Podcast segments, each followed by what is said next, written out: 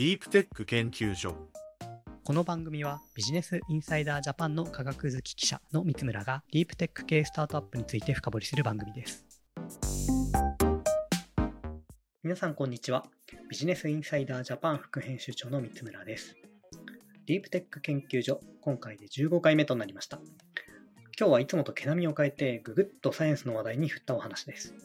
皆さんアマテラス粒子ってご存知ですか ?11 月24日、アメリカの科学誌サイエンスに掲載された論文で発表された粒子なんですが、実はこの粒子、人類の観測史上2番目に高いエネルギーを持った宇宙船なんです。だから何なんだよと思う方もいらっしゃるかもしれないんですけれども、実はそう簡単には見つけられない超超高エネルギーの宇宙船という宇宙からの贈り物に今世界中が湧いています。ということで今回はゲストとしてそのアマテラス粒子の発見に携わった大阪公立大学理学研究科南部陽一郎物理学研究所の准教授藤井俊弘先生にお越しいただきました。藤井先生よろしくお願いいたします。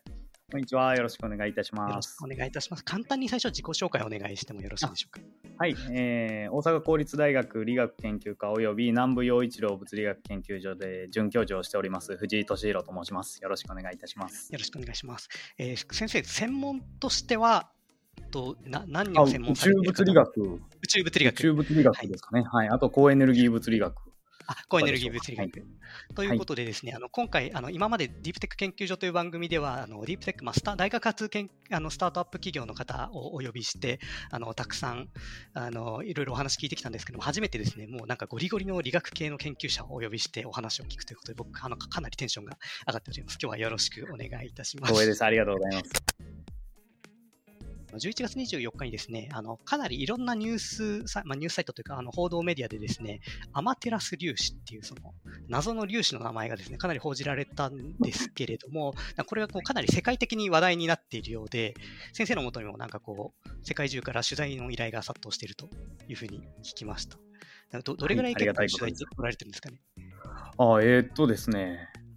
まず海外の記事は700件を超えているようで、えー、私自身に、はい、インタビューを来たのがもう15件ほどありました。特に発表前の1週間の間に、あの解禁、24日解禁の手前の間に、あの記者の方は研究者と話す、えー、はいはいはい、レクチャーみたいな記事を精査する期間がありまして、その間に、まあ、午前中にはアメリカの研究者、で、昼間は日本の、えー記者の方々で、夕方からはヨーロッパの方々が連絡していただいて、で、もうずっと、その24日までは特に忙しくて、で、24日以降、情報解禁以降も、えー、時々、えー、いろんな雑誌の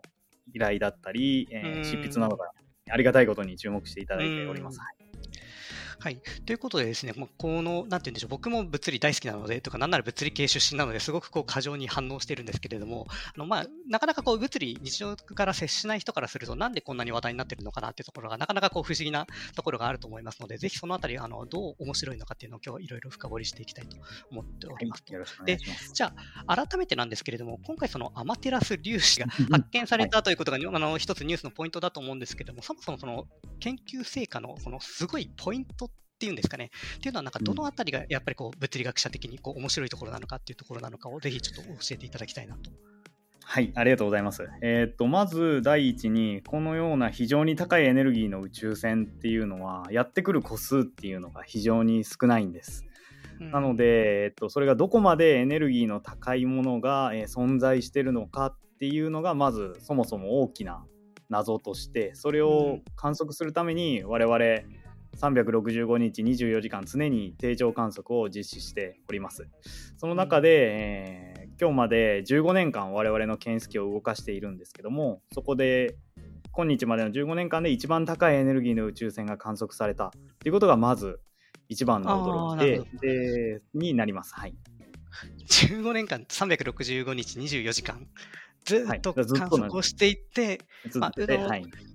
これ、あのアマテラス粒子っていう名前だけ聞いたことある方からすると、じゃあどれぐらい高いエネルギーの粒子なのっていうところがあの分かんないかもしれないですけど、今回発見されて宇宙船のエネルギーっていうのが244エクサ電子ボルトっ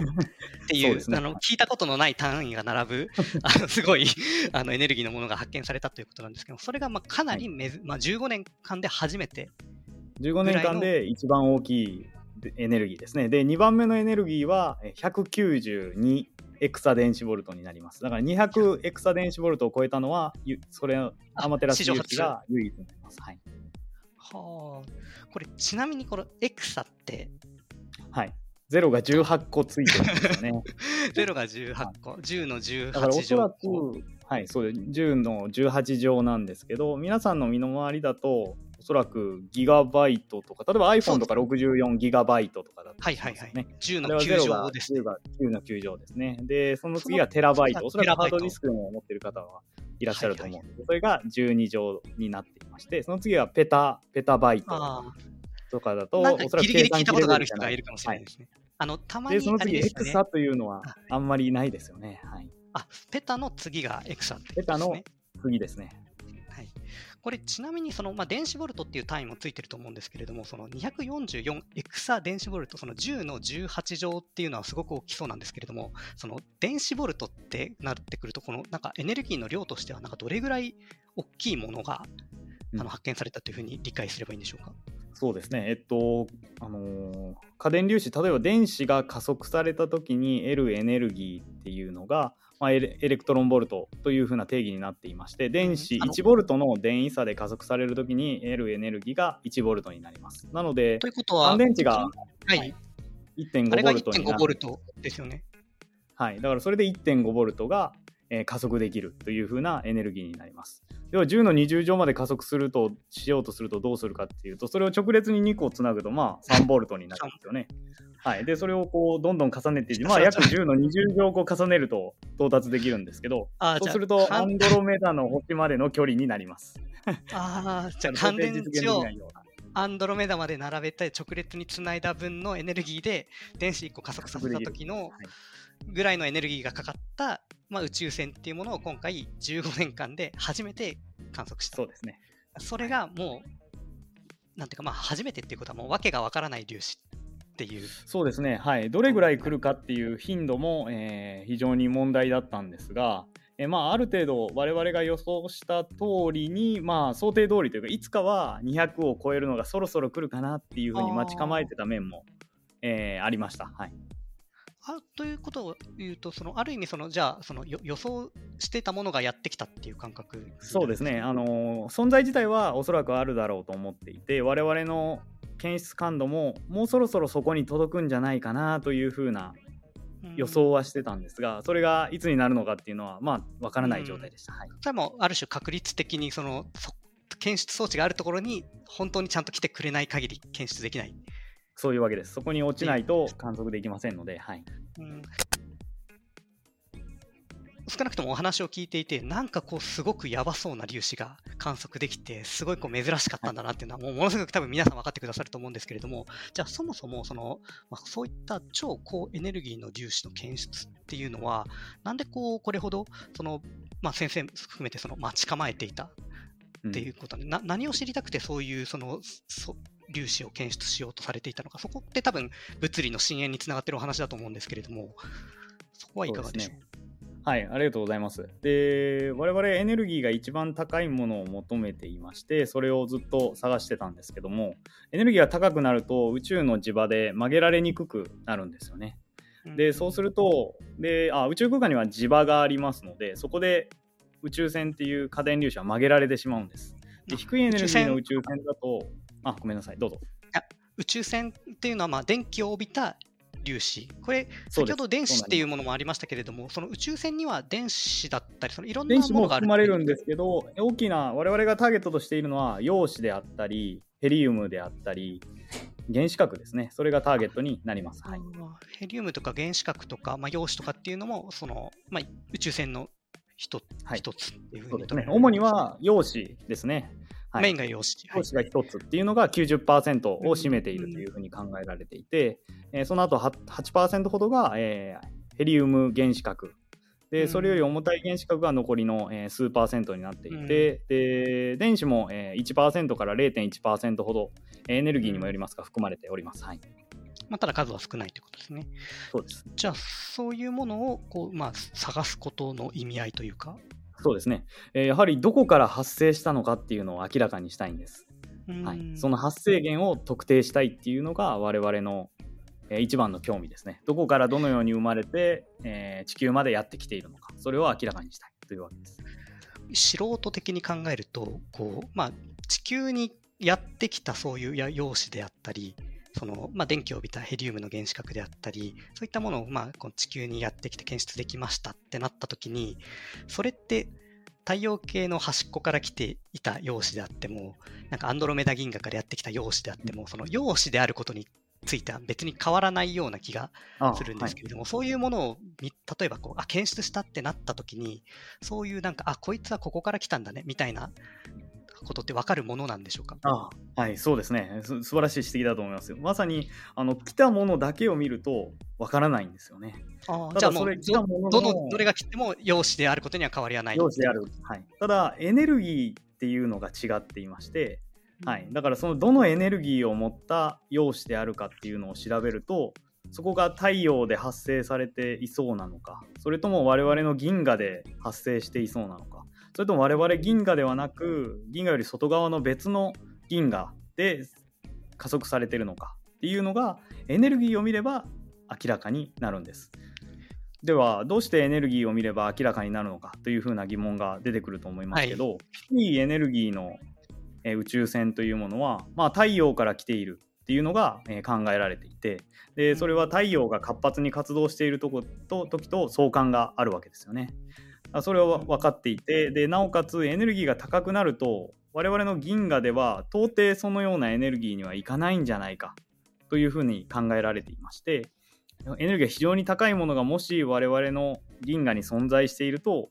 まあ、我々が存在できなくなるとかそれぐらいエネルギーが高くないといけない。極限的な環境じゃないと生まれないというふうに考えてまして、まあ、我々の銀河にはそういうのがあれば結構皆さん積極的に我々の銀河の観測は行われていますので、そういうのが近場なので、そうですね、はい、観測しやすいはずですもんね、近場の方が。だから遠くで、遠くの知らない何かじゃないかというふうなことが考えられるわけです。はい、なるほど。これ、なんていうか、日常生活を送るなんか生活者目線からすると太陽もエネルギーすごく持ってそうな印象がありますけれども、宇宙レベルで見るとやっぱりなんかそんなに大大したことないって言うとあれですけれども、太陽ってそんなに近くにあるだけですね。はい、あまあ、単純に距離が近くて光ってるからなんか眩しいなってなってる。あそういうわけです。はい。そういう意味で、その先ほどそのめちゃくちゃ極限環境じゃなきゃ高いエネルギーのものが発生しないっていうようなお話ありましたけど、このイメージが正しいかどうかわからないですけれども、太陽よりもと比較すると、もう果てしないぐらい輝いているようなあの星みたいなものがあって、そこから出てきためちゃくちゃエネルギーの高いやつがたまたま地球まで届いた。それを検出することによって、はい、なんかどこからどういう現象から出てきたんだろうかみたいなところがなんとなくこう分かってくる。そうですね、はい、我々が期待していたのはやはりすでに我々の銀河以外で活動的な天体っていうのがいくつも報告されています。例えば、うん、えー、去年、一昨年に報告された大質量ブラックホールの直接撮像っていうのも話題になりましたけど、その M87 という楕円銀河の中心で太陽の100億倍ぐらい重たい星がブラックホールになっていて、そこのリングの部分の撮像に成功したんです。で、そこからはジェットと呼ばれる非常にものすごい活動的なこう出ているものがあると考えられてますので、まあ、一つの候補としては、その M87 という天体が、えー、宇宙船を10の20乗電子ボルト、244エクサ電子ボルトまで加速できそうだなっていう予想は、すでに50年前から、えー、提唱されていました。はい、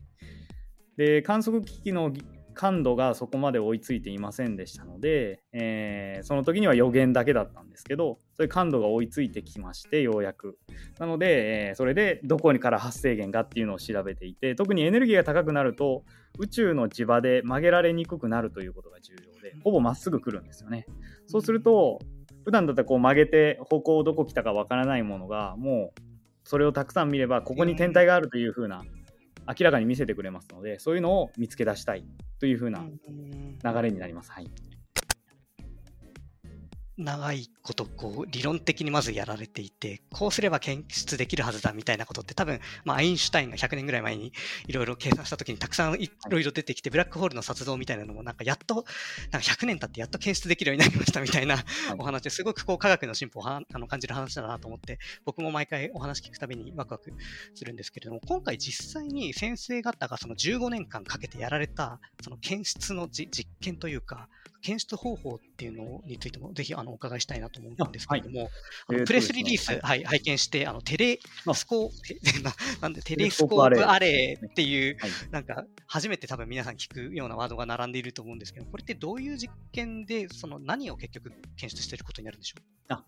はい、ありがとうございます。えー、っとですね、テレスコープアレイ実験は、えー、日本、アメリカ、韓国、ロシア、ベルギー、えー、チェコ、そして現在はさらに、えスロベニアとポーランドが増えた8カ国の、え約140人の国際共同実験になっております。うん、えアメリカ・ユタ州にある、え北あの宇宙船検出機なんですけど、面積としてはおそらく琵琶湖を関西の方はご存知なので琵琶湖の大きさに匹敵する範囲にもし宇宙船がやってきたら、えー、捉えられる検出装置になっています。でどのように捉えるかというと非常に高いエネルギーの宇宙船が大気にぶつかりますと、えー、特に10の20乗電子ボルトだとそのエネルギーが細分化されて粒子群となって地上にほぼ同時に到来します。その現象を空気シャワーと呼びましてその空気シャワーを地上に設置された粒子検出器放射線検出器を多数並べましてそれで観測するというふうなものになります。これ一つ質問をよろしいでしょうか、はい、高エネルギーの粒子がやってきて細分化されるっていうのは、えーと、現象としては今僕も先生が出されたプレスリリースのあの図を拝見してるんですけれども、はい、なんかイメージとしては大気中の何か粒子とかに当たって、なんかいろんな反応そういうわけです。はい。大気とぶつかってエネルギーを持っていると粒子を作る能力があるというふうに思っていただいてで大気っていうのは宇宙空間はスカスカなんですけど大気は非常に密度が濃いんですよね。はい、なのでそこにそこにある原子核とぶつかりまして、それで大量の、えー、二次粒子を生成します。具体的にはパイ中間子というものであったり、はい、そういうエネルギーが高いからこそそういう生み出せる能力がありましてなんかもう、えー、じゃあはい、地球にやってくると、その大気に当たると、そこからこういろんな高い、あなんというか、そのもともと入ってきた超高エネルギーの粒子のエネルギー量によって、その下の方にどんどん、地上に近づくにつれて、どんどんどんどんたくさんいろんな、粒子が出てくる中間子みたいな粒子がたくさん発生してくると。そういうわけです。で、結果的には電子、陽電子、ミュー粒子という非常に透過性の高い粒子を伴った粒子群となって地上に到来するということになります。はい、じゃあその実験、先生方がやられていた実験では、その最終的に地上にたどり着いたその粒子群を検出する、ね、そういうわけです。はい、じゃそれって検出できたものとしては、そのまあ、ミュー粒子だとか中間子とか電子とか陽子とかっていう話になると思うんですけれども、はい、でも今回検出できたアマテラス粒子っていうのは244エクサ電子ボルトの、はい、おそらく陽子だと思われてるということまだそこは、はい、決着がついていなくて、えー、はい、原子核まあ、陽子なのか鉄なのかヘリウムなのかっていうところまでは明らかになってませんが、はい、ただ、えー、ガンマ線、光ではないっていうことと、ニュートリノではないということは、えー、明らかになっております。はい、それって、その地上、見えてるものとしては、地上ので観測できたデータだけだと思うんですけれども、そこからどうはい、どうやって逆算していく、逆算していけるものなんでしょうか？はい、そうですね。まず、えっと、空気シャワー粒子っていうのは、10の20乗電子ボルトになると、直径10キロほどにわたって、ほぼ同時に粒子が到来します。上からやってきて、最初に大気中に入ってきたときに、バーっと広がっていったこの最終的に地上に到達した半あの面積というか 広さっていうのがそれぐらいの規模。それぐらいになります。で、それすべてを検出できると、もちろん嬉しいんですけども、はい、やはり予算もかかりすぎますので、そこに小さい検出器を複数台並べておくわけですね。はい、でそうすると、その複数台を GPS を使いまして、まあ、数十ナノ秒ナノ秒。ナノ秒だと10のマイナス9乗。9乗だから10、はい、10のマイナス8乗の秒で同期していて、でほぼ同時というふうに言ってますけどそれはマイクロ秒10のマイナス6乗秒でほぼ同時の信号を見るというわけですね。多少角度とかついてると到達タイミングが変わってくるということですね。そういうわけです。そういうわけです。で1.2キロ間隔で離れていますとこう上から来たのも多少の時間差が生じますのでその時間差からどこから来たのかっていうのを推定しましてあとは重心位置がどこにあるのか。で近いところ落ちた場所に近いところの検出器ではたくさん粒子が生成されていてシャワーを作ると中心に行けば行くほど粒子がたくさんあって横に行けば吹くほどまばらになるというふうにイメージしていただければいいと思います。じゃあそのデータでなんとなくまず方向と広さであのエネルギー入ってきたエネルギーが。はい、であとは経験則的に、はい、はい、どのような広がっているこの広がり方の関数を、えー、見積もりましてそれによって全体の粒子数を推定するとこれだけの粒子数が生み出されるということはもともとにはこれぐらいのエネルギーがありました。というふうに、えー、類推していくわけです。はいでそこでそのこいつこいつっていうかその最初にやってきたやつもがその、はい、まあ陽子なのかもうちょっと大きめの粒子なのかとかなんかそこもある程度、はい、そのなんていうかシャワーの形というか、うん、広がり方とか入り方によって、はい、含まれてるはずなんですが今の地表の、えー、粒子検出器だけだとやはり情報が不足していまして我々粒子検出器以外にも望遠鏡でその大気でどのようにえシャワーが作られてるのかっていうのを撮像できるんです。ただそれはデメリットとしては夜間の晴天夜しか観測できません。なのでその明る暗い夜であればアマテラス粒子も望遠鏡で撮像できたんですけど運が悪いことに夜明けの時でちょうど観測をしてませんでした。はい、これでも観測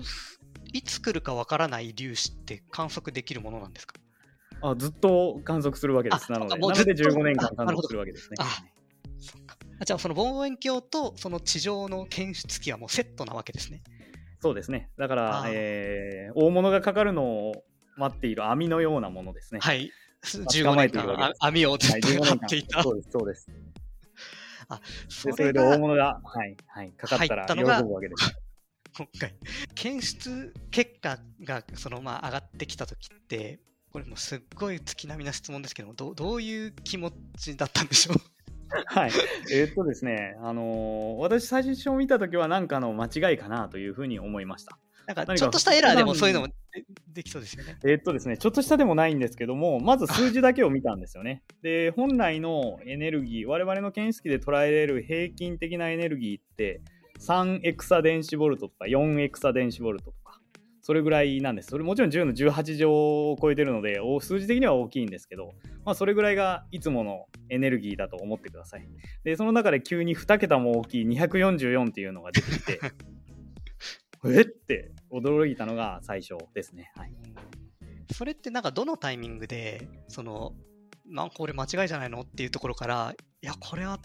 本当かもしれないっていうフェーズに移行するものなんでしょうか？はいえっ、ー、とですね、まず数字見たときは、なんか、なんか、おかしいなと思いまして、その後、プレスリリースでも、はい、ご覧になっているんでした、この波形の形が出ていると思うんですけど、あれの図を書いたんですよね。一個一個の波形を見ると、綺麗にこう時間的に連続的に信号が取られていまして、しかもマイクロ秒の時間差で、まあ、期待通りな信号で、なおかつシャワーも大きく広がっていると。それを見たときに、ああ、これは間違いないなというふうに思って、非常に興奮したのを覚えています。はいあじゃあまあそっか、そこでもう、まあ、おそらく何らかの粒子が